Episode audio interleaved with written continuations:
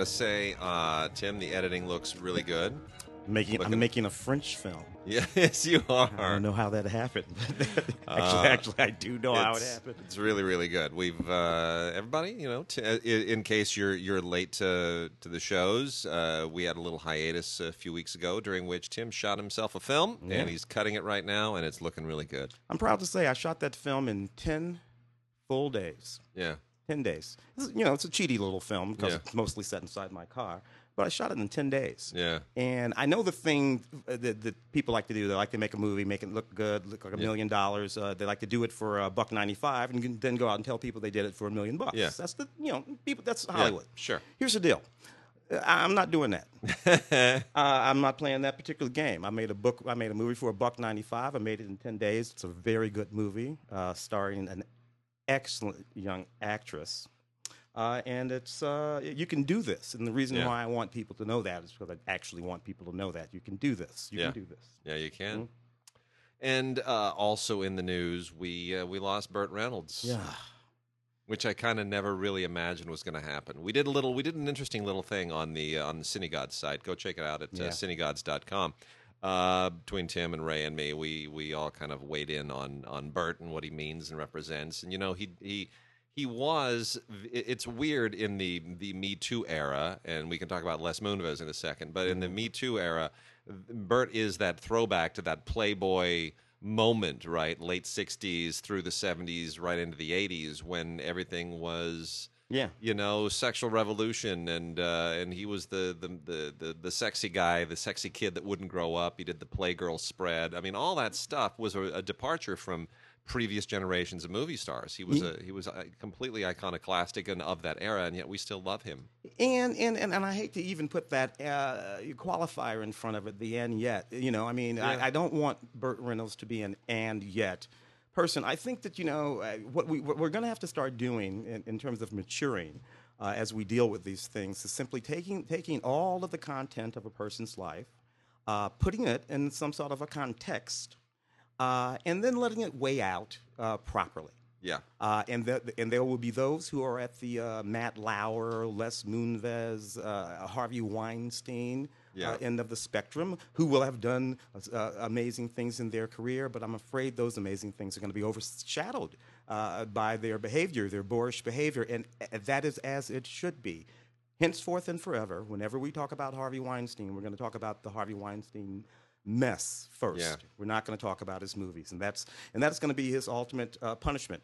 Uh, Yeah. and and people like that. Burt, uh, Burt, a man of his of, of his period, um, uh, it did things that men shouldn't ought to do in, during any period. Burt, Burt, uh, you know, eh, we will say allegedly because I think you have to in front of these things. Yeah. Hit Judy Carne allegedly. Yeah. Uh, hit Loni Anderson, um, um, uh, and uh, not okay not remotely okay. In the large context of Burt's life, it seems to me that most of the women he dealt with uh, loved him dearly. Sally Field had some beautiful things to say, and she Yeah. also had some pretty rough things to say in an article. Um, uh, but she also said she loved him.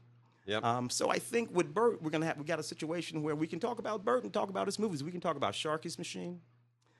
'Cause I Deliverance. love- and I know everybody goes to Deliverance. I I, know. know. Well, that's the But one that- dude, come on, Sharky's Machine. Sharky's Machine. He owned that movie. It's not an ensemble movie. Well, and he true. directed that. It's not and he you know, directed it. Boorman is you know, the other movie. You you you want to talk about what Burt could do as a director? People forget that, and and I think there are two films that bookend his career as a director. Sharky's Machine is one because it's tough and it's badass and it's cool, and the other one is The End. Oh I my love God! The End. with his with his with his long people forget their longtime friend Dom Yeah. They were uh, thirty Yeah. year, Yeah, three four movies, and we talk. The End is on Blu-ray now. Yeah. You know, we talked about that and some it months is ago. as funny today, Yeah. as it was. It, by the way, all And of these movies flop. suicide. It's about suicide. All these movies flop. Gator flop. Yeah. uh, I, I- I think I think Burt directed five movies or so. Mm-hmm.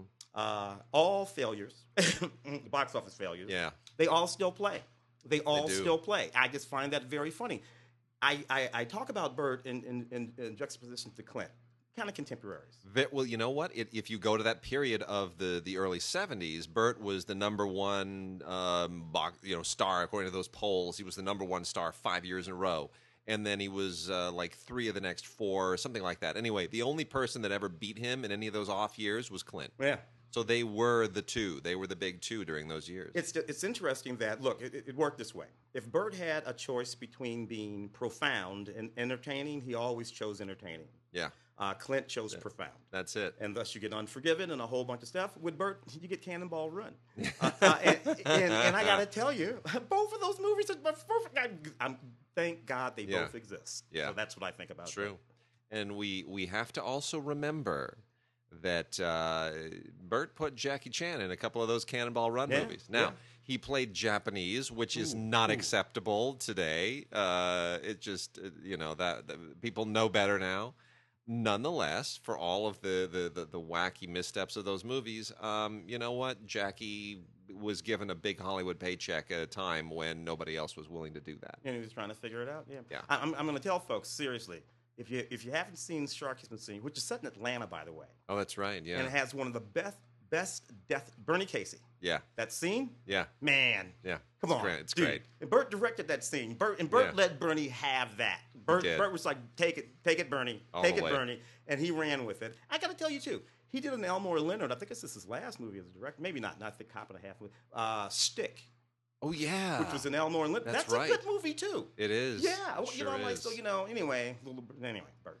Yeah. Well, and you know, of course, uh, Boogie Nights, which got him his Oscar nomination. He was always a Uh, little pissy about that. Yeah, yeah, and his final film, you know, the last movie star, which is loosely based on him, uh, I think is uh, is a worthy swan song uh, because it uh, it it touches on all you know it uses clips from his previous movies and it's very semi autobiographical in a in a very respectful way and uh, Self-reflective. He And- and, and I- he and showed I- self-reflection in that movie. And know. I applaud Adam Rifkin for doing that. That's a, that was a sharp movie and a, and a wonderful Valentine. Most stars don't get that kind of a tribute in their final film or in any film. Yeah. So it Yeah. was a good one. All right. Well, with that, we'll uh, we'll jump into some uh, some DVDs and Blu-rays. It's uh, we're getting into the holiday season pretty soon. We will uh, obviously have uh, a lot to say about the awards contenders as they start to emerge from the festivals at Toronto and Telluride and Venice. There's a lot of good stuff coming out, so we'll be talking about that too. I'm going to start off uh, blow through some kid vid.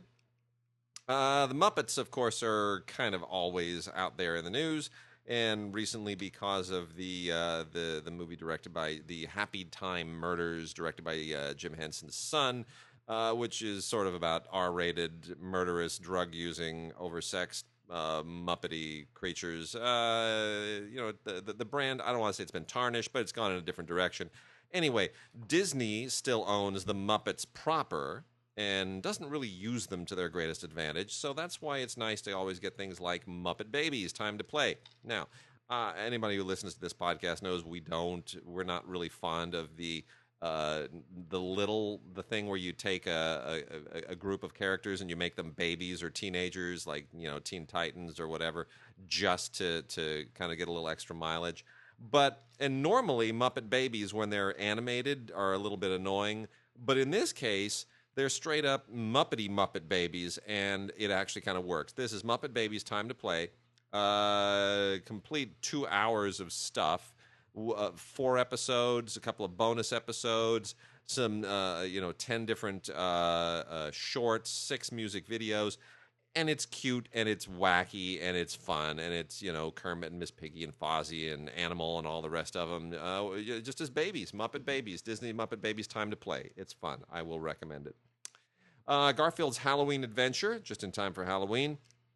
Uh, Mark Keizer, of course, does not uh, much care for Garfield. And by the way, we're gonna we're, we we have a little report from Mark today too. Oh, yeah. Mark uh, Mark went to uh, a festival in uh, in Deauville. France in Deauville. Deauville. Yeah.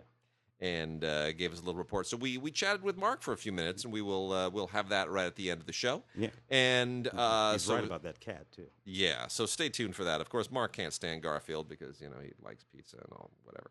Uh, but yeah, so they they uh, kind of threw out a, uh, a very quickie Garfield Halloween adventure DVD. Um, no, no real great reason to get this unless you just want to put something on during the Halloween party and make people wonder why you're a Garfield fan. Uh, then we got a thing called Unikitty. Now, I've never heard of Unikitty. This is a uh, a Warner series. Uh, this is called Unikitty Sparkle Party. It's very, very clearly Japanese influenced. It's got kind of a weird Hello Kitty vibe to it. and it all takes place in the Unikingdom, and it's all about Princess Unikitty, which is some kind of Lego thing. So I don't quite know where this came from. It's a little anime, a little Lego, a lot of Warner. Anyway, this thing's on television. Apparently, it's popular. It's freaky to me. This is a two disc set. Uh, you get about um, uh, you know six, 16, 17 episodes out of this thing, and it all kind of escapes me. So if somebody wants to tell us what the whole deal is with Unikitty, I would I would welcome it. It's a it's a very strange phenomenon to me, and it's weird even in the Lego world. Uh, we've also got PJ Masks, Mighty Moon Problem. Uh, PJ Masks, of course, are you know little superheroes. That's the uh, the thing now. Catboy, Owlette, and Gecko. And uh, there are six episodes here, which are perfectly fine and cute. This skews very, very young, but for for if you want to, you know, kind of temper the superhero exposure for young children from the uh, harder DC and Marvel stuff, that's the way to go. If you want to go a little bit tougher with the uh, the uh, superhero stuff, you got the DC animated movie on Blu-ray, DVD, and uh, Movies Anywhere. Uh, this is really cool. This is the uh, DC animated movie Freedom Fighters: The Ray. Now, I'm the Ray is not really on my radar as far as the uh, the DC superheroes go, but um, and this all takes place on Earth X, and you know it really plugs in in a very interesting way into the uh, the DC universe. If you're a DC aficionado, you will completely get this, and of course, you know you get Flash and Green Arrow showing up here as well to kind of. Uh, kind of give you a little anchor into more familiar heroes. But the Ray is a is a pretty cool hero, and I really I like the fact that they went out on a limb and they and they did this. So Freedom Fighters, the Ray, out on Blu-ray. Nice addendum to the uh, the DC world.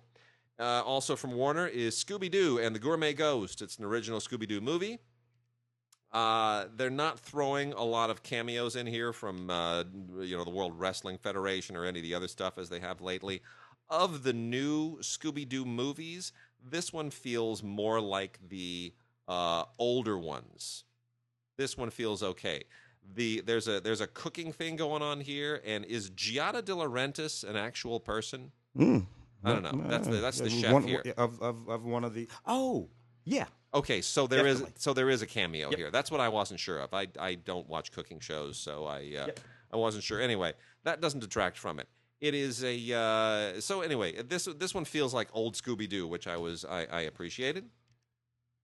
We also have from Warner uh, and from uh, Cartoon Network another Ben 10 Omnitricked. 10, uh, uh, 17 episodes of uh, Ben 10 here, uh, which is a lot, and uh, they're all very Ben 10 It uh, not really, the show doesn't really change all that much. It just continues to do the same thing over and over, which I guess is fine for people. Uh, I got a couple from PBS Kids. Ready Jet Go, Jet's first Halloween. This is a CG animated show that uh, you know, again, coming out for Halloween, four episodes. Uh, I not really the haven't really caught the the whole Jet phenomenon. Some kids really like it. Again, it skews very very young. Daughter's not into it because it's a boy. Uh, Daniel Tiger's Neighborhood, the best of Daniel Tiger's Neighborhood Family Fun Collection. Uh, it's funny, my daughter does not really get into this, but I, I was at somebody's house the other day and their kids were all over it. So I guess somebody likes it. Uh, eight episodes here of uh, the, again, very young skewing Daniel Tiger's Neighborhood. And then some good stuff from Nickelodeon. Again, getting into the uh, Halloween uh, spirit of things. We've got uh, uh, Paw Patrol Halloween Heroes which is you know cute if you like Paw Patrol. Again, that scores to skews to boys. Uh, we've got SpongeBob SquarePants: The Legend of Boo Bikini Bottom. You get it? It's not Bikini Bottom. It's Boo. Yeah. because it's Halloween, and that's why. So uh, it's a little scary uh, SpongeBob SquarePants, which made me think I'm really kind of looking forward to Aquaman in a in a month and a half. Uh, and uh, then we also see, I don't- I don't know it's you know you're not yeah I. I know I, I I'm hoping it's good. I like Jason Momoa. I do.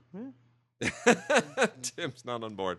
And then an all new uh, Paw Patrol movie, Mighty Pups, uh, which is a Walmart exclusive. So if you want this one, you gotta head on out to Walmart and, uh, and grab it at Walmart or or buy it online. Comes with a Vudu digital copy that you can add to your library if you have uh, Ultraviolet or uh, Movies Anywhere. All of that already shows up in uh, in Vudu anyway. So there you go.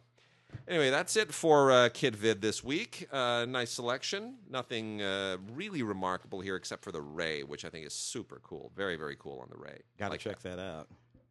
For sure, for, for sure. I have a little uh, LGBT uh, cinema here uh, that I'd like to go through. Uh, this was a neat little movie called Venus. I love this movie, uh, a Latin movie. This is this is uh, this is about a this is about a young man, woman, man. Uh, uh, who comes out as female, right? Now, his mother uh, has been pressuring him to get married and, and, and, have a child. Instead, what does she get? He tells her, No, not only am I not doing that, I'm, I'm a woman now. So he does. Uh, and then who shows up? Uh, his 14 year old son, uh, Oh, who he didn't even know he had. Because, you Oh. know, even when you're gay, sometimes you. you This is know. a comedy? Yeah. All and right. it's just as funny as hell as this 14 year old boy shows up to his dad, who is now a woman, and his grandmother. And, and, and the funny thing about it is, it sort of all works out, and it's really, really sweet and funny. Uh, as as one might expect it to be, it's called Venus. It's a very sweet film from Wolfe Video on DVD. All kinds of really neat features too. Uh, well, a few features, including uh, various different subtitles. The Year I Lost My Mind was actually pretty intense. I, I rather enjoyed this. Um, uh, this film is about a guy um, uh, who uh, encounters a burglar in his house. Uh, they, they, they they have a very intense moment. He's extremely attracted to the burglar. He starts stalking the burglar. Turns the tables. Okay. Uh, uh, very, very intense. A well-made film. Uh, film. You know, and it's mostly just about the sort of nature of that relationship, the the, the thriller part of it. Um, and uh, it's only 85 minutes long, German with English subtitles. Um, this one is funny. It's called Sodom. it's about this kid who, who who goes off to one of these sort of uh you know uh, wild sort of gay Yeah. party parties. Sure. You know, Yeah, he hence ends up the- being hence the title. Yeah, hence the title. Yeah. uh, it's right in the title right there. He ends up being get, getting himself uh, handcuffed to a light pole. Uh, you know, he's just you know he's just, Sure. he's- but sometimes these things happen. uh, fortunately, this very nice young pianist. Oh, he's naked. Did I say he was handcuffed naked to the light pole? That's naked to the light pole. And uh, and uh, and only in gay cinema can you get away with that. Think of a movie starring anybody else you know where you can actually even do that. Anyway, a, a, a guy comes along, a young pianist, helps him get off the light, light pole, takes him home. They start a relationship. It's a very sweet and funny little movie, um, uh, and uh, with a perfectly wonderful title. And then we have one documentary, No Dress Code uh, Required. This is about a couple, an actual couple, uh, a, a, a, a male couple who want to get married down in Baja, California, when it was still illegal because you know Baja has its own Sure. little uh, Mexicali and all Yeah. that kind of stuff. And they, you know, and they could have come just sort of come, come up to the United States and got married, or Yeah. but they decided not to. Uh, and this is a documentary that follows their fight to be able to legally get married in their actual hometown. What's interesting about this is that everybody in the town is totally for it. Like no one is against it. It's just that it just happens to be illegal. And but everyone is like, yeah, guys, get married. It's I mean everybody is like, uh, but you know, we uh, got to change the law. And it, you know, I kind of like that. It's See, sweet. This is a this is a more diverse collection of LGBT films than what we normally get. Yeah. they normally hit a few. It's like faith based cinema. There's usually a formula, right? A template that they all just They've keep- figured keep out you can't into. do that anymore. and that's that's good. Yeah, Well, That's you- good. yeah. Everybody should figure it out. You can't do that anymore. Can't do that. All right, moving on to new movies. Got a couple of 4Ks here. Uh, going to start off with Jurassic World: Fallen Kingdom. Terrible. Yeah, Uh, and the made a crap load of money, but it's still terrible. I just don't care. I just don't care. They went and got uh, J.A. Bayona to direct it, who is a good director, but is just saddled with a horrible, horrible franchise. The, the the the resurrection of this franchise with Jurassic World, I don't know. I mean, of course, I know is money. You know, we Well, could yeah. get these actors, and and the, and the, and it made a ridiculous amount of money for Universal, but you just can't squeeze any more out of this premise. You just can't. It's like it's like when they just went to the well too often with Jaws Yeah, it's it's a one note thing. Yeah. You go to a park that's supposed to function and then the park goes haywire and now you're running for your life. At a certain point, you stop trying to have a dinosaur park. yeah. At a certain point you just say, "You know what? It's the, the central question at the Which top is- of this film. the, the scene with Jeff Goldblum. Yeah. The one moment I Yeah. like in the film. The central question is: uh, Should we do this thing that will kill all the dinosaurs? Yes, you we should. Finally, just kill. And Jeff, yes, of course we should. Yeah. What is wrong with you people? Dinosaurs have been eating the children for twenty-five years. Kill them all. It's the dumbest question ever posed in a movie. It, I, it's just they never make the right choice. No. It's like every Friday the Thirteenth or uh, or or uh, Halloween. Halloween movie. You know what? of which there's another one, by the way. I know, Yeah. I know. Which which apparently is very good. It's David Gordon Green, which is weird. Not really. Not at this point when you look at his his, His- yeah. filmography. It's just a silly mess. of Yeah. crap. It is mostly crap. from You know. George Washington to Halloween. Yeah, I don't. You know, and, and Your Highness is in there. I know. Yeah. Gosh. Anyway, eh, we've said too much about it. It's on 4K, 4K Blu-ray, and and uh, yeah, yeah, Ah. it's just too much stuff. They got uh, Chris Pratt's Jurassic Journals on here, by the way, too, if that's of any interest to you. But otherwise, I mean, does it look good? Yeah. Yeah, fine. and then so over here I've got Ocean's Eight, right? So Yeah. Ocean's Eight, and, and, you know, it, was this terrible? No. A- Am I as pissed at this as I was at that? No. Yeah. Uh, was it good? No. no, it's not actually good. What's good about it are all these ladies. Yeah. I, I love these ladies, and you know I can you know I can watch Sandra Bullock just walk around, you know, I- whatever. You know, I really care. It's a terrific cast, and even even Rihanna there. But you know, uh, I just I, other than why not just write a movie, a caper film yeah. for these women? Why Wha- make it Danny yeah. Ocean's sister? Yeah, And, and jam it into that hole. I mean, I know, again, we, we ask these questions that we know the answer to. Yeah. We, you know, franchises and this and that's Yeah. the same thing with over there. But I just, I don't know, it just seems so, you know. Yeah, mercenary. Mercenary. No, write a movie, caper film, a caper film about eight women, and they can do whatever the hell these women can do rather than just sort of repeat the crap that the boys did in another movie. I think it's kind of insulting anyway. There's a whole lot of special feature crap on here. So we got a Blu-ray movie here called Siberia with Keanu Reeves. Uh, this is a uh, this is a truly terrible movie. I this was developed within Keanu Reeves's company and with his partner, and and I won't get into the details of this because uh, when I had to see this for Film Week, so I saw it in the screening room at uh, WME, Mm. and um, uh, the that screening room is very red. Let's just put it that way. Every every bit of upholstery in that room is red. So we felt like we were cradled in a womb. I was there with Charles and Claudia, and it was it, it was very symbolic because at a certain point we we felt like we were sort of trapped behind enemy lines and we couldn't get out. The, the- here's the gist on this: Keanu is a diamond merchant trying to set up a deal in Russia. Uh, Molly Ringwald is his wife back home, who you only see through Skype, and um, he's trying to do a thing, and things are going south, and people are dying, and I won't get into all the gory details, but it's never quite clear why any of this is happening, why he has to be in Russia to orchestrate a deal between someone who has the diamonds who's already in Russia and someone who's buying the diamonds who's already in Russia. It's never quite clear why these these these diamonds are so valuable, where they came from, why this is an illicit deal, why this need. None of this is clear. All it's known is this is how he makes a living. And then there's a Russian woman at a cafe that he winds up having an affair with, and then she gets in on this, and then there's this horrible, horrible scene with a, Russian mobster. It's a, it's just a bad movie that just goes on forever and doesn't make any sense at all. And then the one special feature on here, Passion and Intrigue, Bringing Siberia to Life, which is a featurette that tries to tell you why this movie exists, and all it does is open more questions. I don't understand. Um, the Big Take uh, is a movie here. This movie would like to be, well, any movie that, that Quentin Tarantino made uh, across the arc of the 90s and a few other directors like him. And it even has Robert Forster in it. Uh, you know, quasi Elmore Leonard Yeah. kind of kind of thing going on here, but but it's really not very good. Interesting cast uh, of people that I really really like. Um, generally speaking, James McCaffrey and Zoe Zoe Bell from of the you know Quentin Tarantino films. Zoe Bell, uh, Dan Hedaya, and Robert Forster. Obviously, basically, what you got is this uh, movie star. Movie star uh, made a tape some years ago that he'd rather not go viral. Uh, he's being blackmailed. He hires a detective to go out and find the, the person who's blackmailing him. The detective finds a guy, but that guy is not actually the guy who's blackmailing him.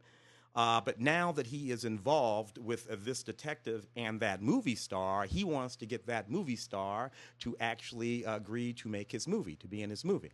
And in order to do that, he's willing to do whatever it takes to find the guy who's trying to blackmail the movie star in the first place, the guy the detective was supposed to find. Uh, and uh, and it sort of spins out of control from there. Anyway, you end up with Zoe Bell with this pickaxe. Nice. yeah, so you know. Yeah. What you, you, know, you go- Sure. Go, there. Uh, and and uh, and, uh, and you're and you're in a perfectly decent little crunchy movie. It's you know this is not great stuff, and certainly a movie uh, uh, Justin Daly directing um, that's uh, sort of built from and speaking to a whole bunch of crunchy little movies like that. But you know, if you know, if there's, there's a world for this kind of stuff, so what the heck? Uh, got a couple of Blu-rays here.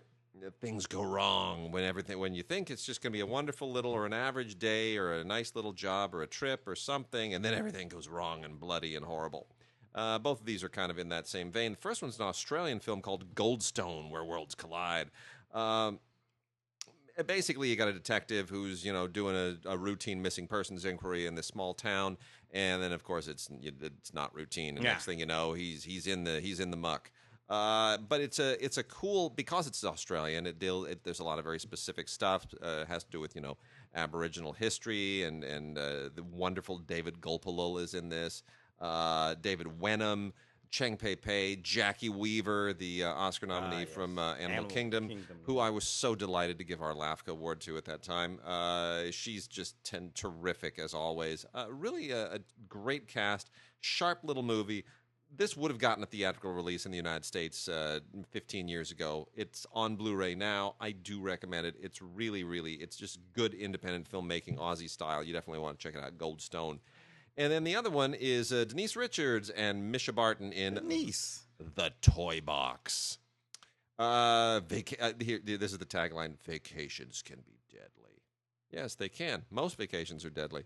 Uh, that's why you just don't take them for crying out loud. So uh, you, uh, the the idea here is that you know you got this family trying to get over their own issues. They hop in an RV and uh, they head on off to a uh, a vacation, which is supposed to be kind of like a therapeutic RV vacation, right? To Yeah. to get your get your family issues all together. And um, next thing you know, the, there's a well, they're they're they're stranded, and things happen, and things really bad happen uh, when you're stranded in the RV. So let's let's just say this is like a this is like a slasher thriller, slasher slash hor- uh, thriller, horror thriller. Uh, you know, crosses all those all those things, but normally you go out to the cabin in the woods or to some remote location the hills have eyes you're you're out somewhere remote uh, and things happen here you take the cabin with you the rv is just bringing that remote cabin along with you so wherever that is that's where trouble are going to be uh, anyway the uh, the the the rv what's interesting about this is the the rv is also a a thing and I, I, I can't get into why the RV is a thing, but it's it's the RV is also a thing. So it's like a character. So it, the toy box and the title does make sense. It's not just a, a random thing. It's an odd thing because that is more or less the exact same movie as this, Truth or Dare, which is about a horror, which is a horror movie about these uh, about these uh, these eight uh, college friends who who rent this yeah this this horror house, a house where several people, uh, young people, were murdered Yeah. uh, when they were playing this game, Truth or Dare, Yeah. and they ended up dead. So they're going to rent this house on Halloween, go there, and they're going to play that damn game. You, you know what happens? Same thing that happened to the other kids because that's the point of the, the evil house. It's an evil house, guys. You don't want to go over there. Uh, Cinetel Films. You look, this stuff is fine. Uh, Halloween's coming up. Uh, you know, get yourself whacked up. And then we've got Vi- Trench 11. Violence is contagious. That's the tagline. Violence is contagious. Trench 11. Uh, this is all about. This is a World War One thriller, kind of a kind of a, a genre thriller of sorts. Uh, you got this biological weapon that uh, Allied troops discover when they, uh, you know, after World War One or, or or in the process of wrapping up World War One, they get into this under, underground bunker, and there's this biological threat and uh, then it you know basically becomes kind of like a like an alien zombie movie. It's basically what it is, um, or a virus movie, you know, Andromeda Strain. In any case, it's one of those movies where there's a there's a there's a biological threat, and now it's it's eating them alive, and the whole thing. So. Um, the uh, but it's extremely well done. It's uh, it's suspenseful. It's well shot, really well acted, and it's a sharp little indie. And uh, bravo to uh, to Robert Johnson and his RLJ Films for Trench 11, which is only on DVD. It's not on Blu-ray. Probably should have been on Blu-ray because it's really well shot. It would have been great on Blu-ray. Interesting. I got a good one here too. I actually uh, I covered this film on Film Week as well. Robert Pattinson and Mia Wasikowski. I really have come to there, well, I've always been nuts about Mia Wasikowski, but Robert Pattinson, uh, who didn't start well with me in those stupid, uh, Yeah. you know, whatever vampire Yeah. movies, I guess they were. Uh, uh, and you know, and he once he got himself disentangled from that goofy stuff and started hanging out with Cronenberg and you know real filmmakers, he has developed himself into being a very interesting actor with a good deal more in common with you know people like Jeremy Irons and. Uh, and um, uh, um, uh, the- yeah, uh, there will be blood. Uh, Right, right, right, guy. right. Uh, and yeah. uh, Daniel, um, Daniel Day-Lewis. Day Lewis than with the I don't know the the, the, the tight wearing crowd who bounce around the Marvel and DC universe. He doesn't do that. You'll notice this kid has not put on any tights, dude. Yeah. uh, you know that, Like I, that's on purpose. Yep. After he did that vampire crap, he got Yeah. paid. He's paid. you know, he's like, you know what? I can act for the rest of my life now. So good for him. Robert Pattinson. This movie right here, Damsel interesting film. Eight, set in 1870. Robert Pattinson is this guy, quirky guy, and he is ostensibly gone out west to um, hire Robert Forster uh, uh, to take him to find Mia Wasikowski, who he says has been kidnapped, right? Okay. And taken out into the boonies. Nice. He's going to go out there. Why not? He's going to get the his love back. He's going and he's, and he's it's all kinds of Very Twilighty. going. Very Twilight. Yeah, yeah, right. Uh, uh, uh, very, very uh, interesting. This is what happens in this movie. This movie walks you right up to a sort of obvious sort of circumstance where a thing that you think is going to happen is going to happen because it's happened in a thousand movies just like this movie, and never, not once, does the very obvious thing ever, ever, ever happen at that moment in this movie. You're standing right there. You've seen a hundred movies, a thousand movies. You know what's going to happen. Now it don't happen. Something else happens. The thing that happens instead is a perfectly reasonable thing that could happen at that moment. It's just not ever the thing that you expect to happen in that in, the, in, in that moment. And this movie does that all the way through. Mm-hmm. And I just love that. Mia Wasikowski, Damsel the title so perfect because what she would like more than anything else is for all of the men in this movie to leave her the hell alone. Alone. That's Nice. what's going on in this movie. The Zellners, uh, David Zellner um, uh, and Nathan Zellner, brothers, directed the film. David Zellner plays a very important character in the film too. Very good actor too. Sweet. Uh, yeah, neat. Uh, we've got some PBS stuff, and we're going into TV now, uh, and three from PBS. The first one on Blu-ray uh, is The Miniaturist, which is based on the Jessie Burton bestseller. And uh, this was aired as part of Masterpiece. takes place in uh, the late 17th century, and it is really, really, really well done. Especially anchored by this amazing performance from a young actress named Anya Taylor Joy, who I've never heard of before, but she is sensational. Look out for her; she's going to be really, really good.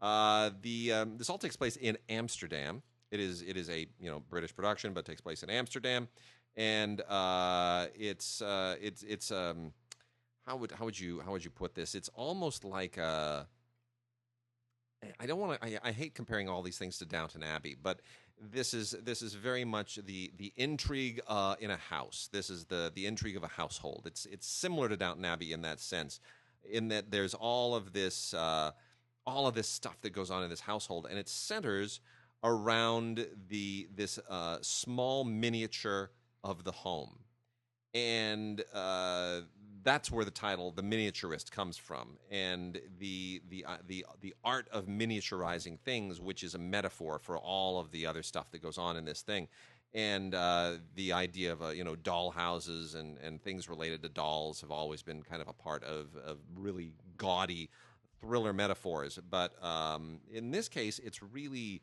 it's very interesting. It's very smartly done, and uh, the you don't see what where this stuff goes. You just see absolutely nothing coming. It's it's really cool, and the fact that it takes place in you know 1686 Amsterdam just makes the whole thing even more kind of odd and gothic. It's really really cool. The Miniaturist, really worth checking out.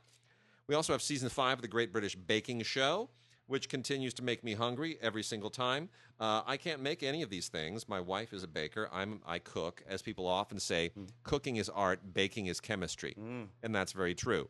Everything has to be right. You can't just like I can put a chicken on the grill, and if it's you know four minutes or six minutes, whatever.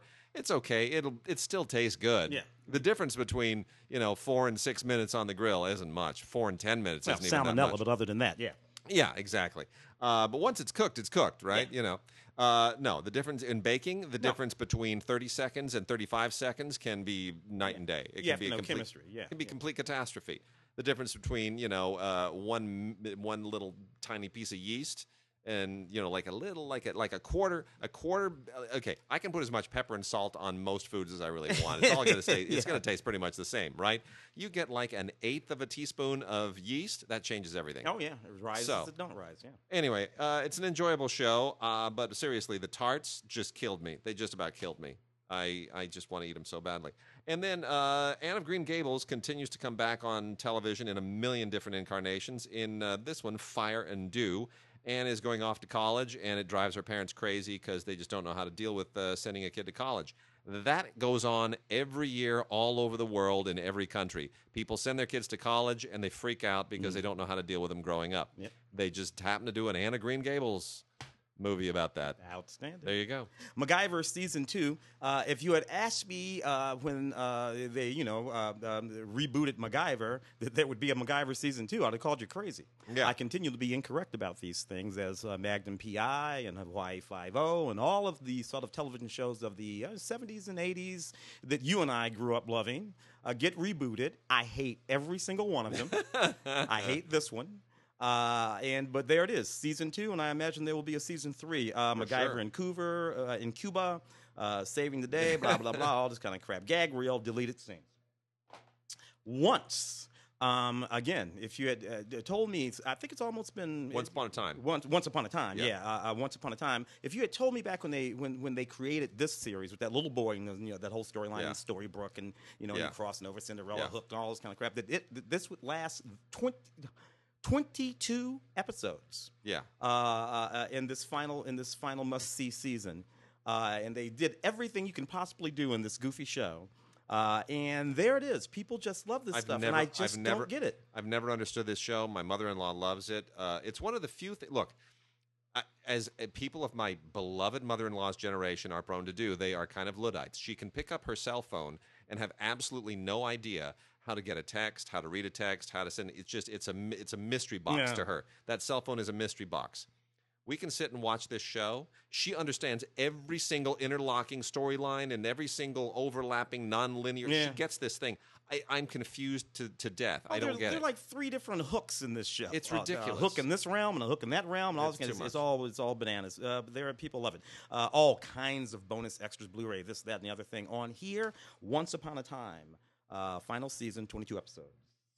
The uh, very, very cool Swedish series Modus is in its season two. Uh, Kino Lorber snatched this one up. I would normally have expected this from uh, MHZ Networks, but uh, they're- getting some stuff over there at Kino. Uh, in any case, the uh, this is season two of Modus, which is a really, really, really cool um, political kind of thriller show. I I guess the best way to uh, explain this this is based on the best-selling novels by Anne Holt. Um, and and Kim Cattrall is in this, by the way. Kim Cattrall plays Yeah. the president of the United States. Yeah, outstanding. Yeah, uh, but it's uh, you know there's a this is th- this is all about political intrigue, uh, mostly between the United States and Sweden in this second season. And uh, you would think that there wouldn't be a whole lot of mileage there, but somehow Sweden, as sweet and lovely as it is, they find room for intrigue. You know, uh, g- girl with the dragon tattoo and all that stuff. There are dark corners in that country that uh, suggest all kinds. So it's not quite like House of uh, House of Cards. Yeah. But it uh, there are aspects of that to it, and uh, some really great, some really really great uh, performances here, especially by um, Melinda Kinnaman, who plays the uh, criminal profiler Inger Johanna, and uh, Henrik Norlin as the uh, police superintendent.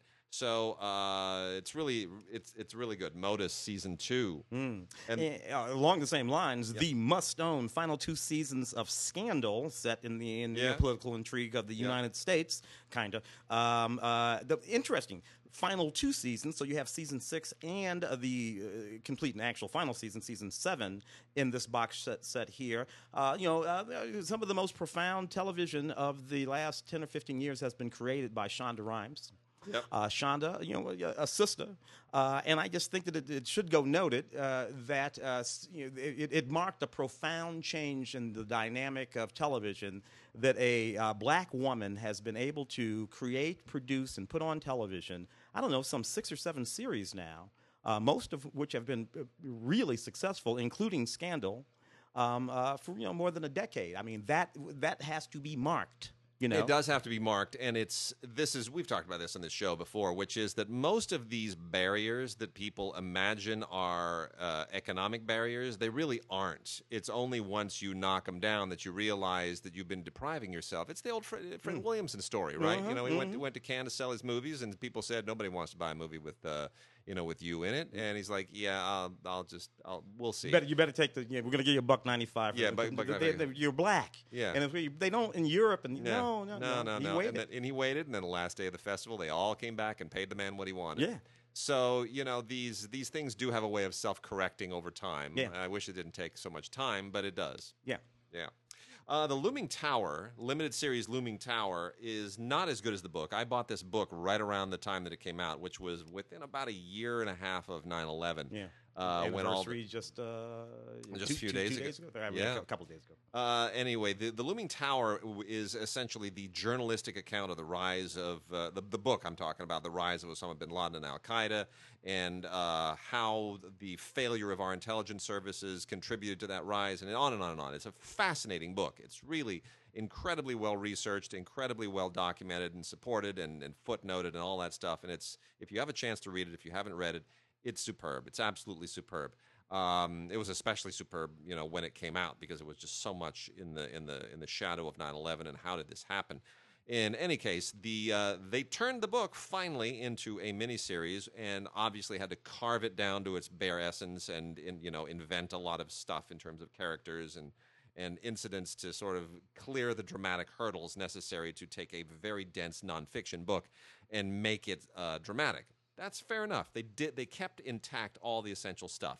So I would almost say if you watch this with Zero Dark Thirty, you're that's that's that works best for me because they complement each other in a really great way. Otherwise, despite kind of bare bonesing it, um, some wonderful performances in here, some really terrific stuff, especially from Jeff Daniels, who can do absolutely no wrong uh, anywhere at any time. He just keeps killing it. So, uh, and you get some you know behind the scenes featurettes and uh, some commentaries and things like that, but. Uh, otherwise, Blu-ray and uh, digital copy version of uh, of uh, Looming Tower limited series, just superb. Um, I have the complete third season of Supergirl. Uh, people who listen to this show know that my favorite thing on the planet is Supergirl. I, just- I love her so much, uh, and I love this series. Uh, I love uh, this actress as Supergirl, and I love this season. This was a really, really great season. It was a very emotional season uh, of Supergirl, um, uh, where Kara was, is, it was, you know, she's, she's just like, you know what, this whole sort of Kara Danvers thing. Maybe I'll just keep this outfit on and be Supergirl 24 hours a day. How about that? And, and, and I'll just and I'll just skip all that other crap and you know and go around banging stuff. Uh, and, and, and, and who just like so and you got rain and all that kind of stuff and the world killers. Um, this also completes all uh, four of the crossover episodes with the Arrow and the DC Legends of Tomorrow and the Flash and all that kind of stuff. A whole bunch of featurettes. Look, man, if if you don't do anything else uh, with any of the things we talk about today, this is the thing to get. Uh, I could I could just do this all day, every day, and then the Flash. But right now, Supergirl, third complete season. So, Watcher in the Woods was an old Disney movie that they uh, apparently felt, hey, let's uh, make this again. Now, it's not based on the Disney movie. It's it's uh, based on the orig- original uh, uh, source material, the same source material as the Disney film, Watcher in the Woods. And uh, Melissa Joan Hart decided, I'm going to direct this. So, she, Melissa Joan Hart stepped behind the camera, made Watcher in the Woods with uh, Anjelica Huston and Tallulah Evans, and uh, it's basically the same thing. I don't know if it's better. I don't know if it's worse. I mean, it's certainly stylized. It's decent for a, for a lifetime TV movie. Um, and you know, it's the, the idea of this you know girl who went missing, and then another girl that looks like her, and the creepy old lady in the manor, and don't go in the woods, and yada yada yada. It's uh, it's the same old thing. So anyway, uh, Watcher in the Woods. New version directed by Melissa Joan Hart. If you like the original, you'll like this too. Uh, Scorpion, the final season. Thank goodness. I hated this crappy show. Uh, yeah, near an, an hour of special features. Look, why why is it that uh, whenever Americans do uh, sort of super uh, scientisty, sort of detective-y kind of, you know, uh, uh, Yeah. like, they're always quirky. Yeah. You know, and th- every single person in this show was was was a quirky stereotype of a character. You know what I mean? Like the, like Yeah. it's like a '60s television show or something, like a nerd over here and this quick over. And, and oh man, I hate. I just hated it. I just hated it. Scorpion in the final season. Thank God. Uh, Madam Secretary, starring uh, uh, season four. Look, I. I I appreciated this show. I liked it a lot. I've I, I always had a hard time getting through it because you and I know that we developed a series. Yeah. you know, and I watched the I show know. and I think about that series. I'm like, oh I know. man, I know. You, you know, I hate this town sometimes.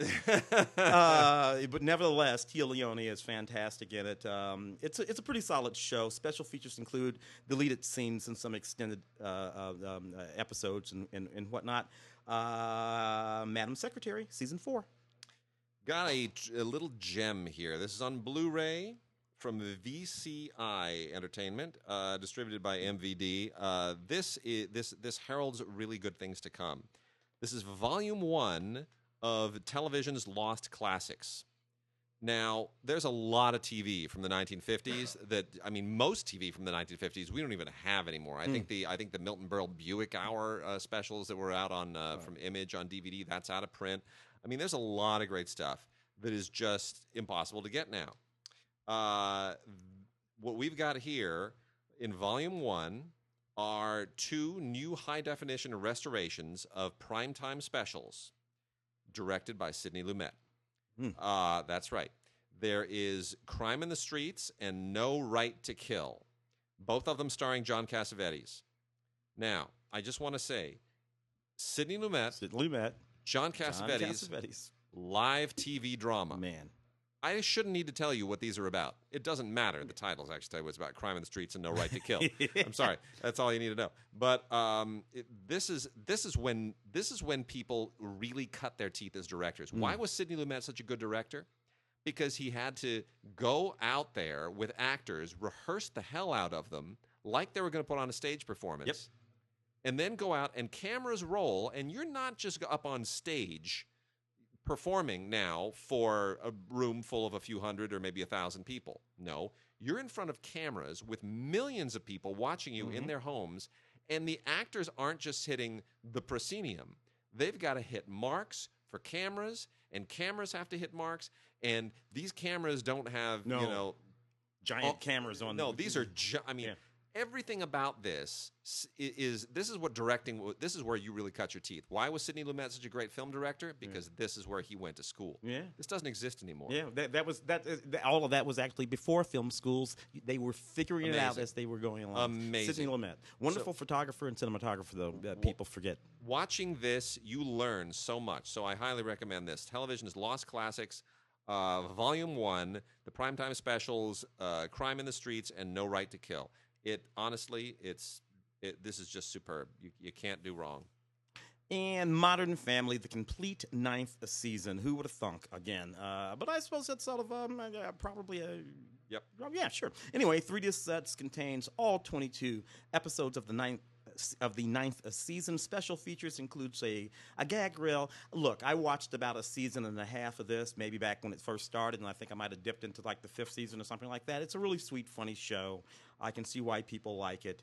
Uh, but you know, I bailed well before the ninth season. I'm going to assume this is all pretty good. All righty. And then we've got Paterno, uh, the uh, the Al Pacino basically playing Paterno. Joe Paterno, the great college football coach at uh, at uh, Penn, who Penn State, who, Yeah. who kind of you know would have had the greatest legacy of all time, if not for that whole you know Harkens Sa- back to what we were talking about before. Jerry Yeah. Sandusky and the whole uh, anyway. Yeah, Can't can't talk about Joe and just football no more. Yeah, it's it's sad. It it really tarnished a, a whole legacy, but nonetheless, uh, there's still a lot of legacy there. But it makes for for great drama. And Al Pacino, you know what? He really does a great job. I mean, Al Pacino can be a real ham at this state, and and I, he's not somebody that I would normally cast in a biographical role. Like, can Al become this person? He does. He's He- he- straight up Paterno. He's done it twice now because he did it Nails it. playing Kevorkian too. Oh, in that right. HBO movie, right. and Sure and, and frankly, I think that that's when Al gets gets contained a little because you know Al will go, Yeah. oh, oh, oh, Yeah. yeah, yeah, but Gets but- very broad. But but uh, when he has to play a guy, you know, Yeah. then he has to play that guy, and and fortunately, he he will submit. Well, anyway, this is this is quite good. This is uh, on DVD from HBO, not on Blu-ray. Not quite sure why, but it comes with Ultraviolet, so you can uh, you can add that and always have it at hand. Uh, Silicon Valley, the original HBO series uh, from Mike Judge and Alec. Look, um, this was a neat uh, show. This is the complete fifth season. It blows me away how, how long some of these shows sort of hang around, and it's interesting. So, so you know, the sort of uh, group of actors that these shows sort of spit out. Um, this is about a guy trying to build a company in Silicon Valley, you know, uh, and uh, and all the trials and trails and tribulations of that. Uh, it's a pretty good show. Uh, it's uh, been nominated for several Emmys. There's not a whole lot of special features on this ultraviolet digital copy, copy, you know. So Silicon Valley. All right.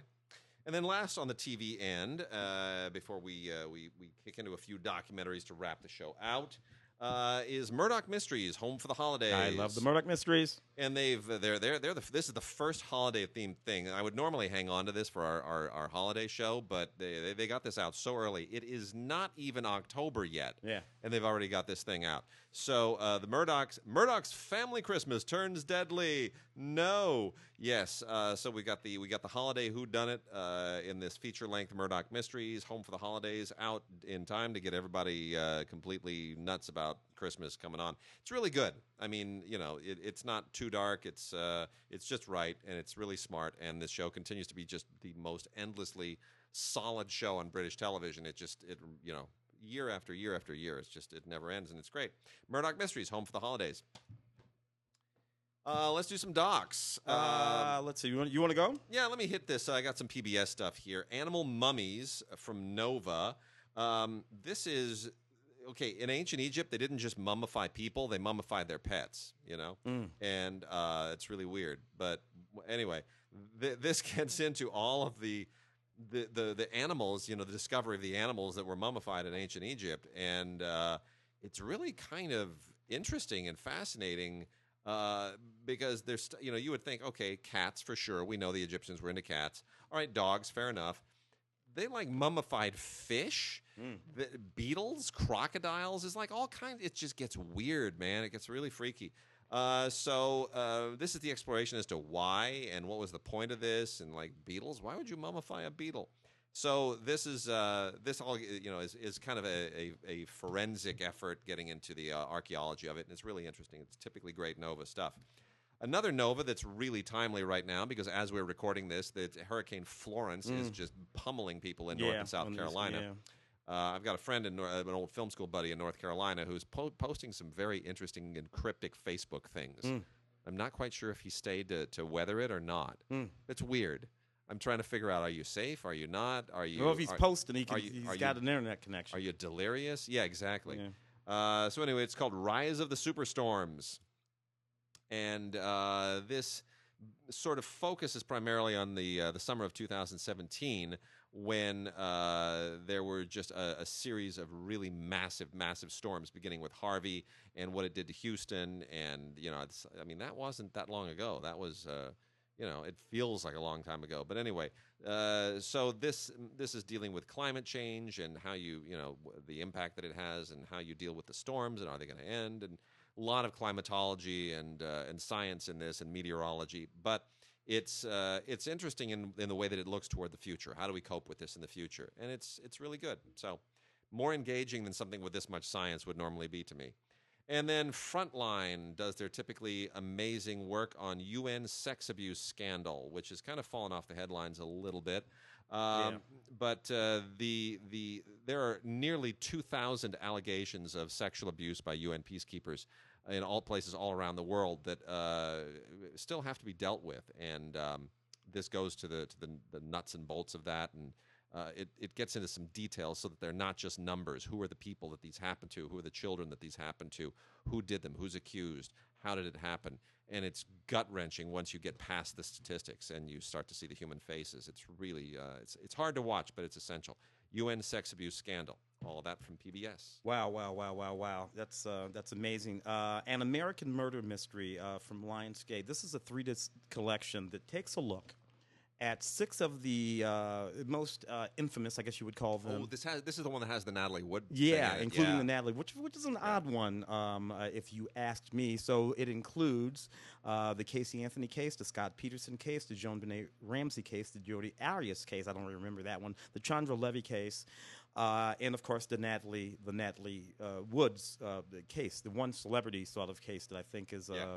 a weird sort of outlier. Anyway, it, it, looks at everything that has ever been collected with respect to uh, legal documents and interviews and, and, and all of the business that is associated with each one of these cases. It does not draw any conclusions about any of them. Uh, but you know, for the, for folks sort of like um, interested in that sort of business, of which I never have been, to be honest. Um, the fact of the matter is, lots of lots of uh, murders go unsolved. Yeah, most true. murders go unsolved. It's what actually happens in this nation. Uh, Rolling Stone uh, stories from the edge: fifty years uh, defining our culture. What's interesting about this uh, Jeff Daniels narrating, uh, directed by uh, you know Oscar-winning director Alex Gibney, is that in addition to looking at the music, you know Rolling Stone uh, magazine, uh, it, you you almost have to look at all of pop culture as well as politics. Uh, uh, the the the the the, uh, uh, feminine movement, feminist movement, the the politics of race come into, into into stark reveal here because as particularly as hip hop music and and um, uh, you know, acts like Ice T and Sure. Ice Cube come onto the scene in the '90s, and what that means in terms of politics and all that kind of all of that is covered here. So, yeah, it's it's about Rolling Stone and music and 50 years of that, absolutely. But everything is just covered in this, uh, uh, narrated by, both by Johnny Depp and Jeff Daniels. So one of the books that was a, a big deal when I was growing up was Island of the Blue Dolphins. Uh, you know, when you're in, when I was in elementary school, that was essential kind of young reader source material. Island of the Blue Dolphins, and you know, once it's but it's still good to read. It's just it's written in a way that's uh, that's very accessible for kids, and the story is very you know really strong, and it's a survival story, but it's not too dark, and uh, it's just it's a great novel and it's sold millions and millions of copies. Uh, you know, it's also a very American story. The young Native American uh, girl who you know spent uh, 18 years on the uh, um, on the ch- one of the Channel Islands out here off of the uh, coast of Santa Barbara. So, I mean, it's a great story. Anyway, this is a documentary about that actual woman. So, Alone on the Island of the Blue Dolphins, a documentary by Paul Goldsmith, who goes to the actual places and gets in all the archival material and really does all the uh, all the heavy lifting to um, to to kind of tell you this story in a very very tight hour. Uh, this, you know, it, what's what's interesting is I don't think when I read the book. As a kid, I ever realized that it was a true story Based on true story, until yeah. I went to the Santa Barbara mission where she is buried. Mm-hmm. and that's where you go oh my gosh that's a so that's a real story that wasn't just like made up or whatever. Like it, it sort of dawns on you in that Yeah. moment.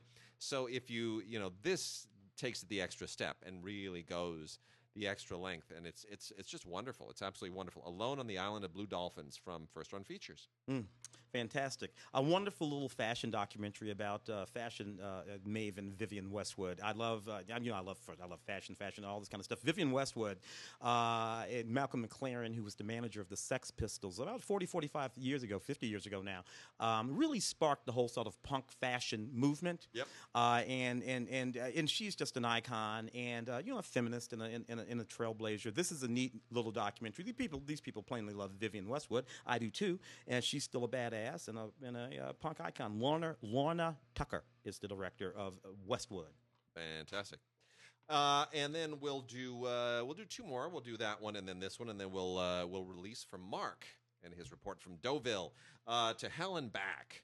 The Kane Hodder story. Now, if you if you've been living in a cave, then you're the only person that understands that Kane Hodder is a legend in uh, horror films. Uh, Kane Hodder basically is known for playing Jason Voorhees in the Friday the Thirteenth films, all of them. He's the guy that puts the mask on, Big- puts big his, dude. big dude, puts his hulking body behind it, and that requires some acting too. Mm-hmm. Yes, he is just chopping people's heads off and using chainsaws and axes and murdering people, and he's wearing a mask so you don't have to emote through your face. All of that can be done badly. But that could be done badly. Yeah. As if you saw the uh, the recent the the um, the uh, which, which the the when, they brought Darth Vader back in oh, the recent uh, Star yeah, Wars film, Solo. And and they did not uh, put uh, it was it was the one before Solo. It was, Oh yeah, the, uh, yeah, yeah, whatever it was. Yeah. When they when they did not go and get David Prowse to Yeah. put in the suit, you could tell that Yeah. it was not David Prowse. No, it's just He another big. It's a big guy. just a big guy. It's you know, it, so there is acting there. Anyway, so this uh, this is all about uh, Kane Hodder and uh, telling you about you know his childhood and how he became a stuntman and uh, how he got into the, the you know the, the how he got into these films and and uh, you know, you have all kinds of people who've worked with him who are interviewed in this. It's a really really interesting documentary about a guy who doesn't get enough credit. To hell and back, the Kane Hodder story. Ah, wow, interesting stuff over there. This is a this is a rather uh, painful documentary. It harkens back to a day that I remember, 1987. Uh, a Vietnam era veteran named Brian Willson uh, was protesting the shipment of weapons to Nicaragua. This is a big deal in the 80s. Uh, you know, I think I was still in the Air Force when, when all that was going on. Iran Contra. I mean, you remember it all. It was just Sure. a mess. Oliver North and.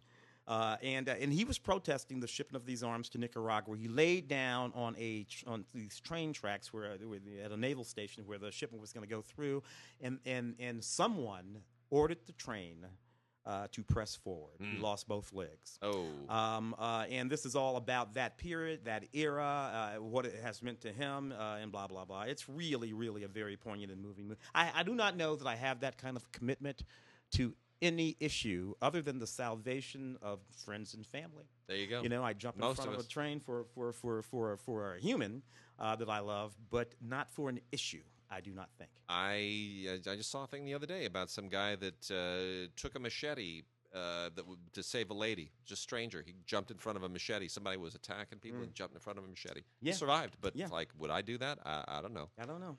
and then when, until you're in the moment. Yeah. All right, so we had a chance to talk to Mark. Uh, from Deauville. We did a little Skype session, and uh, we're going to wrap the show out. Here is our conversation with Deauville Mark. All right. As long as Skype does not do a Doris Day on us, and that's a that's a that's a reference to a Alafka dinner that we would all prefer to not to forget. Um, we are we, Tim and I are in separate locations, and Mark is in Deauville reporting on the uh, the Deauville Film Festival, which none of us have ever been to. Mark, how is uh, how has Deauville been? You know, I wasn't expecting much. By the way, hello to all the Cinegods listeners. I have not uh, been a part of the podcast for many months, and it is my pleasure to be back. Um, so, I had never been to Deauville either. It is a beautiful seaside town in the Normandy region of uh, France, which Wade obviously knows very well. And, uh, you know, I was not expecting much because Deauville is not considered a major film festival. It's actually called the Deauville uh, American Film Festival because all the films at the festival are American. And so, yes, you're you're literally flying 5,000 miles away from America to go see a bunch of films that are American. But that's how they roll. And, uh, you know, I have to say, I've seen nothing good films here. There is. Um, there's a competition, and actually tonight they're going. Tonight is the awards ceremony where they're going to uh, give out the awards and best picture and best actor and whatnot. Uh, but otherwise, I've seen nothing but good films. They don't really have you know blockbusters here. Uh, a lot of them are independent films, stuff like uh, you know Thunder Road, which is a great seriocomic character study by uh, Jim Cummings, um, Monsters and Men, and uh, American Animals, which already came out. Puzzle is in competition here. Now, Puzzle is absolutely terrific. That's the one with um, uh, uh, what, what's uh, Kelly Macdonald, Oh, if I'm Drayton. yeah. and uh, yeah, so uh, there's been nothing but great films here. Another thing they do, which is kind of fun, is Deauville is a seaside town, and what they have in Deauville is they have these beach cabins. They have a very, very long boardwalk, and this long boardwalk just has nothing but beach cabins, and each beach cabin is dedicated to a different celebrity. And the celebrity has to come down, and there's like an American flag over their cabin, and they come down, and if they are honored with their own cabin, they fly down to Deauville, and there's a big, you know, there's a big christening ceremony for their cabin, and every year a couple celebrities get their own cabin, and literally they have like Elia Kazan has a cabin. Everybody from Elia Kazan to Adam Sandler have cabins. There's there's hundreds of them. And I mean, Gene Hackman and William Holden and Robert Mitchum, they all have cabins. Harrison Ford, I think, had, uh, uh, had his cabin given him a couple years ago. This year was Morgan Freeman, uh, Sarah Jessica Parker, and for some reason, Jason Clarke, which I don't understand because he's not that great. I mean, he's fine. I mean, we, we love Jason Clarke, but he's not like, he's not uh, Elia Kazan. Um, so that was fun. I went to the unveiling of the Sarah Jessica Parker cabin. She was there, and she signs the thing, waves to fans, whatever. And um, also last night was a very fun uh, tribute to Morgan Freeman. Uh, a uh, they have three theaters here. One, the main theater is huge. It is literally almost as big as the Academy Theater on Wilshire Boulevard in Los Angeles. Wow. And that's that's where the uh, the Morgan Freeman tribute took place, and obviously Morgan was there. There was a, a French film critic spoke, a French actor I never heard of spoke, and then uh, Morgan came up and he spoke, and that was kind of nice. And there's two other theaters. One is um, at a casino. There's a, a major casino here in Deauville. Uh, there's also horse racing in Deauville and tennis in Deauville. Those are like the big things that they do. The mayor of Deauville has done a great job in making the town constantly interesting all year long with various festivals and whatnot. Um, so there's a there's a there's the main theater which is enormous. There's the there's the theater in the casino which is you know multiplex size, and then there's another theater that regular people go to that they just repurpose for the uh, that they just repurpose for the festival. So there's only three theaters, so it's not a huge huge festival. But there's a lot of good films, and I've seen a lot, and I'm posting reviews on uh, as fast as I can. And so yeah, that's what I'm doing, and also getting drunk. Well, there you go. Yeah, I saw that. I saw that on the uh, Facebook page. here's the thing. Way I, way I, listen to me. It's something very important you have to know. Uh, So in Normandy, there are two major hotels, gorgeous hotels over 100 years old. One is called the Normandy, and uh, it's it's Deauville's, which again is in the Normandy region of France. It's Deauville's, you know, oldest hotel, I believe. It's gorgeous, and they have a beautiful bar. And in this bar, they uh, they have alcohol. Wade. Okay, Tim Tim's familiar with alcohol. Wade not so much, but I'm I, just saying there's I, alcohol. I, I've seen it. It's and each drink is 21 euros. Now, 21 euros is about 24 dollars, something like that. Now, I'm not working. I haven't worked in a long time because I'm uh, traipsing around Europe. So uh, the idea of spending 21 dollars on a drink, not my favorite thing. But I will tell you this: first of all, the drinks are unbelievably delicious, so good. Plus, they give you a little coffee cup size cup of cashews, another coffee cup size cup of chopped vegetables, and a third coffee cup size cup of uh, nuts. And sometimes, if you stay there long enough, they come around with these little French puff pastries. So basically, it's 21 euros, but it's not just a drink, it's dinner. okay. Oh, okay. I got it all figured out. Let me tell you something. I know how to spend 21 euros well. I'm going to get drunk and fat and full. It's what I do, Wade. Oh, that's fantastic. Um, what I'm just I'm trying to think what questions. Tim, do we have any questions for him? He kind of seems to have covered all the bases. Thank you, Mark. Goodbye. That's great. Thanks, Wade. I, good. Great to see you guys. Fantastic. Uh, yeah. I, I, I do have a question uh, uh, regarding those, the, the films that are over there. First of all, are they familiar with the fact that the wonderful actor Burt Reynolds died, and how and how are the French handling that business?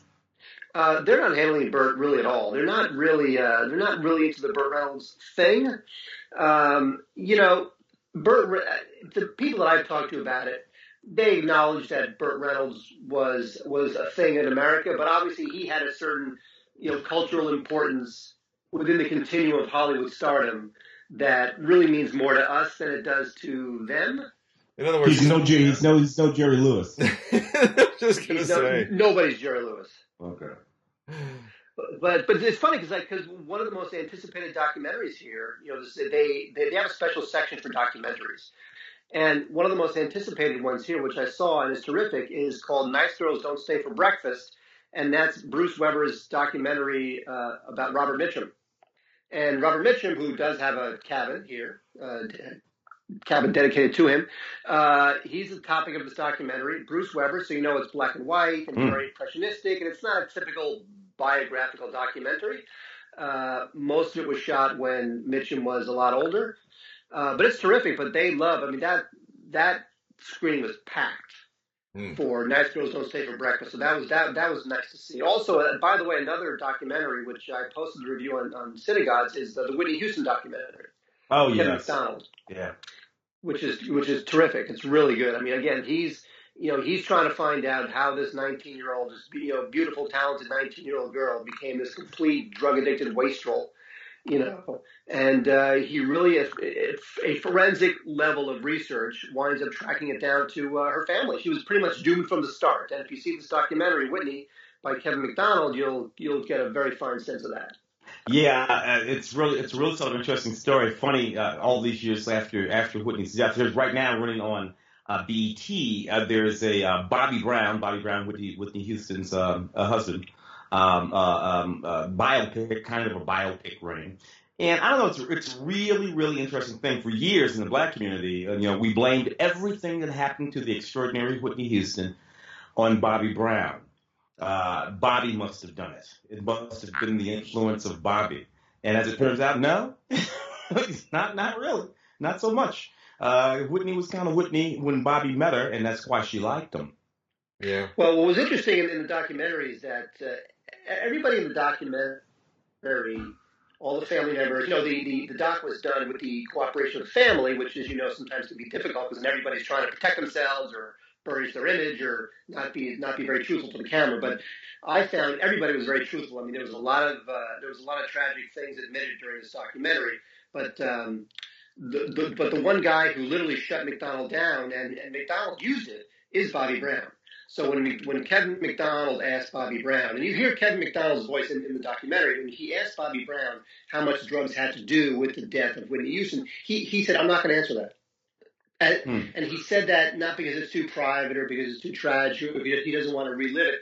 It's because he doesn't he he doesn't want to say something that's going to wind up incriminating him in the public eye. So he says, I'm not going to talk about that.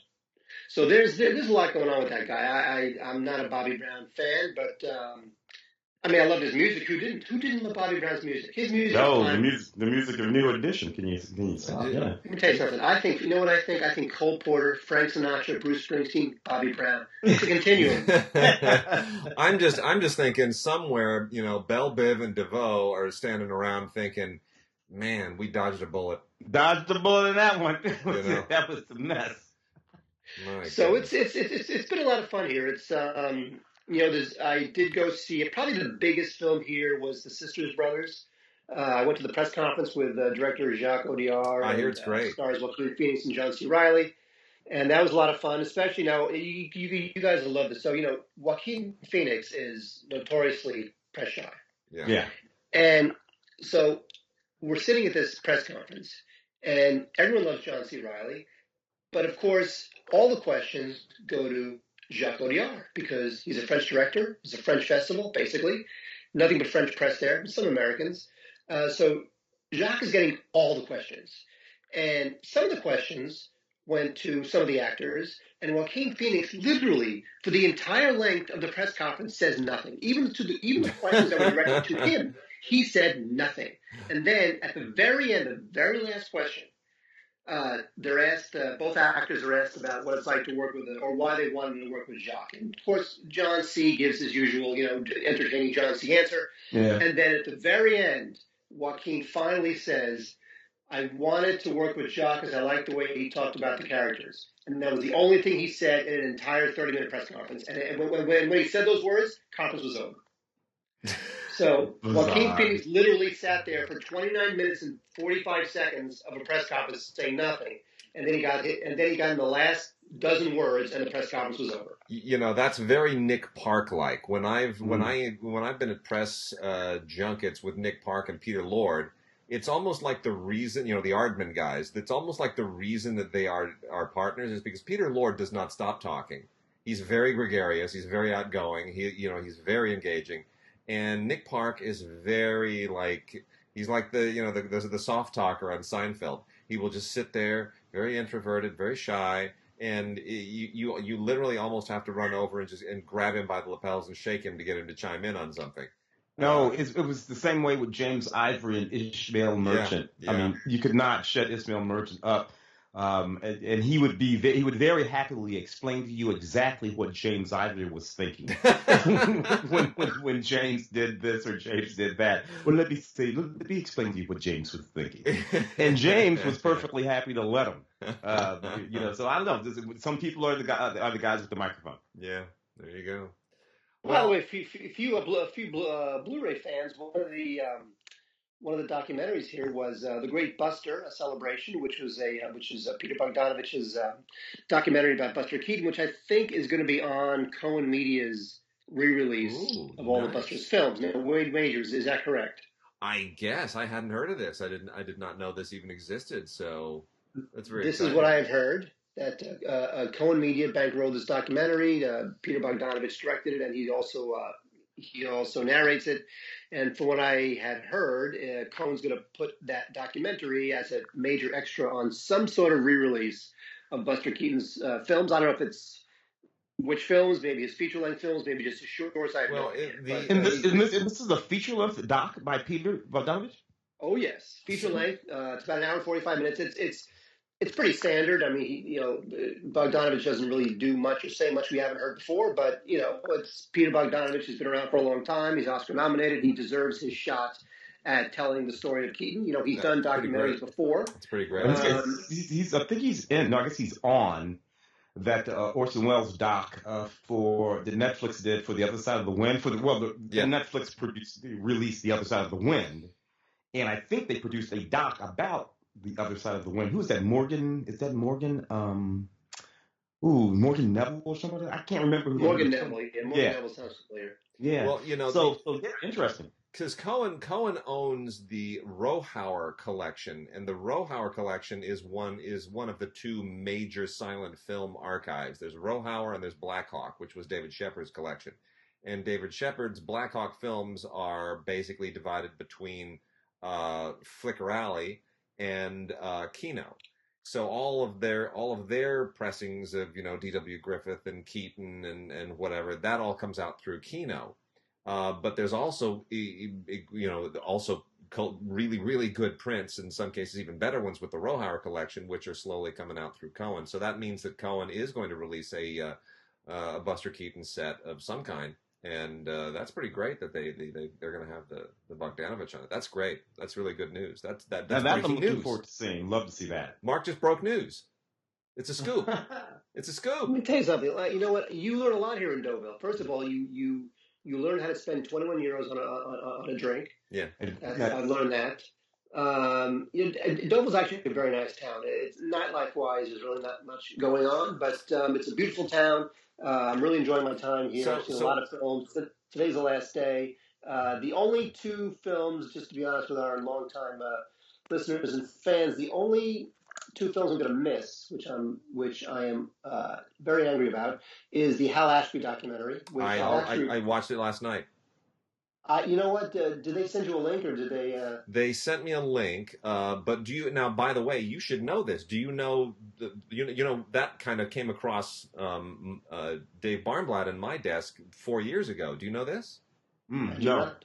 See, that's interesting because as we've mentioned on this show before, you know Melinda Dillon, who was in Close Encounters and uh, Absence of Malice, Oscar nominated, a very good friend of ours. Um, I grew up with her son, Mark, and Mark knows her son as well. So years ago, um, uh, Dave Barnblatt and I re-edited her reel uh, for her. Now she was also in a Hal Ashby film. She was she played a double role in Bound for Glory. So Dave, uh, our friend Dave Barnblatt, who is a, a producer of commercials and music videos and documentaries, Dave was uh, somehow through his connections the the women who were making Hal four years ago when it was not called Hal, it was called something else. Uh, they came into contact with him, and, and Melinda came up, and he said, "I know Melinda." Um, we could we could you know see if she's interested in, in maybe being interviewed for for the film. And uh, so uh, I don't think Melinda wound up actually doing an interview for it, but uh, that that was four years ago that they were they were kind of scoping out and trying to get hold of people and putting it together. So I've been waiting for four years to find out what would happen to that film, and it finally came together, and it is really good. I mean, it's Oh, actually I, I I will say this: I think it's too short.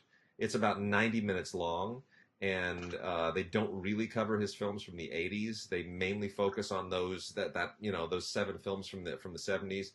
um, and uh, or that that like seven year period. Was it five films in seven years, something like that? And uh, so it's pretty much you know that collection of movies in the '70s and his life, and in in 90 minutes you you really blow through it. I could this could very easily have been a three hour documentary to me. Just throw in more clips, more clips, more interviews. Um, but there are a lot of people who are not interviewed, like Goldie Hawn and uh, uh, Warren Beatty are not interviewed. But um, it, it- what they what they have is great. Norman Jewison's all over it. When you got Jewison, it's all good. So Yeah. you will see it when you get back, Mark. It's great. Here's my question. Well, I, I've, I've, I've requested a link uh, Oh, from the publicist waiting to hear back. The other film, by the way, I uh, will not, I have not seen because I got here too late. Is Galveston, which is um, with Ben Foster and Elle Fanning, directed by Ooh. Melanie Laurent. yeah. Oh, uh, Melanie. When I when I uh, when I interviewed her for Cocoa, she was uh, she was talking about that. So I'm really curious to see how that turns out. Here's a Wait, question, stop, Mark. stop, stop, stop showing off. What? What now? You've you've been in you've been in Deauville all this time. Have you learned how to make dough? Uh, no, but I have learned how to make uh, a, a veal, and it's and Okay. veal is delicious. You, the, the, the tough part is is separating the ingredients and just mixing them at the right time. But if if you can make a great veal, then you, you you've really learned something very valuable here. All right, very good. I don't know what I just said, Wade. Uh. I made that up. you know what? I'll, I'm, I'm, you know Wade? I'm, I'm, I'm going to work on that. I'm going to work on that and get right back to you. Oh yeah, perfect. That's so terrible. all right. That's Well, so terrible.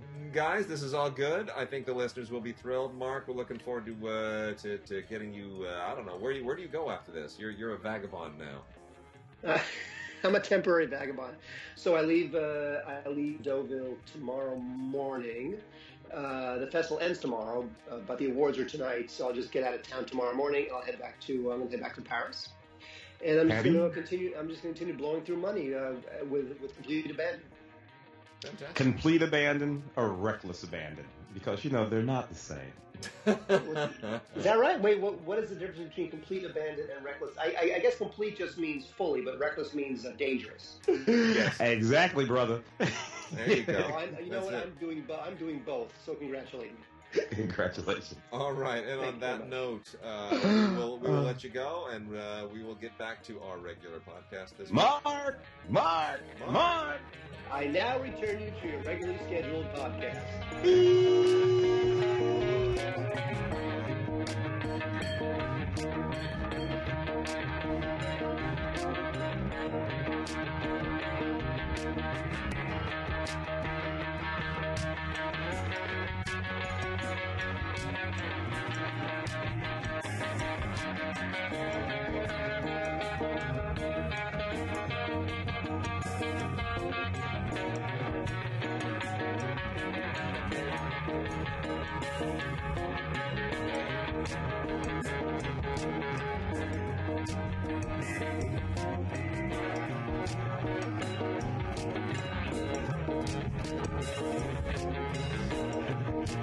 Música